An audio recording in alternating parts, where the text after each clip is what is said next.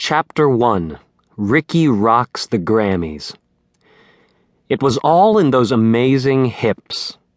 In Los Angeles, California, on February 24, 1999, Ricky Martin woke up the Grammy Awards with an electrifying musical performance and a sizzling, swiveling hip action that viewers had not seen since Elvis Presley. On that night, the Ricky Martin explosion began across America. Today, Ricky Martin seems to be everywhere. His image graces the cover of Time magazine. He appears at the MTV Music Awards and on his own television special. When, in July 1999, Ricky announced an American concert tour, the event sold out in minutes in cities around the country. Indeed, this hot young star has redefined the standard of success for a crossover artist. His trademark Spanglish phrase, livin' la vida loca, living the crazy life, is now part of America's vocabulary. In an especially flattering measure of fame, many teens have adopted the Ricky Martin look hair in a buzz cut with a touch of blonde highlights in the front. Ricky is not an overnight sensation, however. Before his appearance at the Grammys, he had been performing for 15 years and had already sold 13 million albums. First as a member of the teen band Menudo, and then as a solo Latin artist. Much of Ricky's appeal comes from his brilliant mixture of sounds. His music is Latin, yet pop, scat, yet retro, romantic, but also with a definite edge. Ricky's rise to the top really accelerated following his performance on the Grammys. For me, it was yesterday, Ricky told Rolling Stone.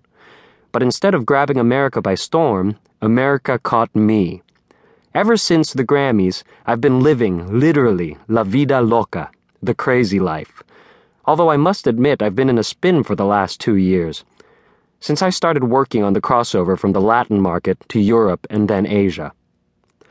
The song that rocked the Grammys was La Copa de la Vida, The Cup of Life, the official soccer anthem that Ricky had performed in 1998 at the World Cup Championship in France in front of a billion television viewers. This was the performance that caught the eye of the Grammy show producers.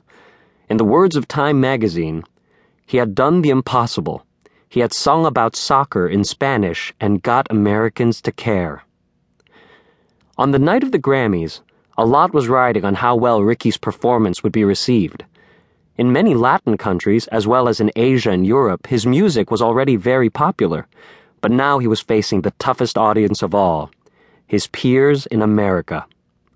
Since his early bubblegum days in Menudo, Ricky had struggled to achieve true artistic recognition.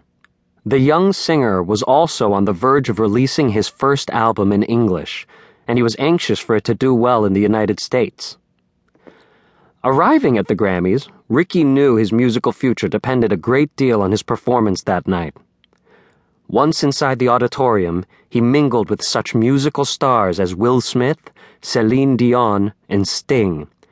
The established Latin contingent was also there, including Gloria Estefan and Jon Secada, as well as the new Latin wave, represented by such artists as Colombian rock singer Shakira, New York salsa singer Marc Anthony, and Ricky's soon to be top 40 companion, singer and actress Jennifer Lopez.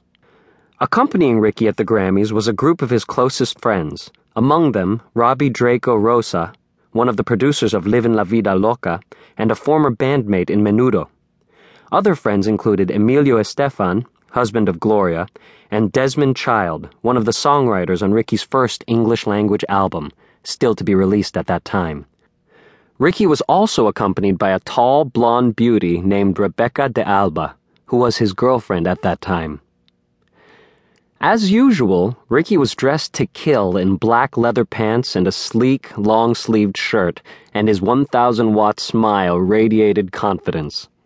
Still, somewhere between the screams of the adoring fans outside and the been there, done that stare of the audience inside, Ricky was feeling tested. To calm himself, he practiced yoga inside his dressing room.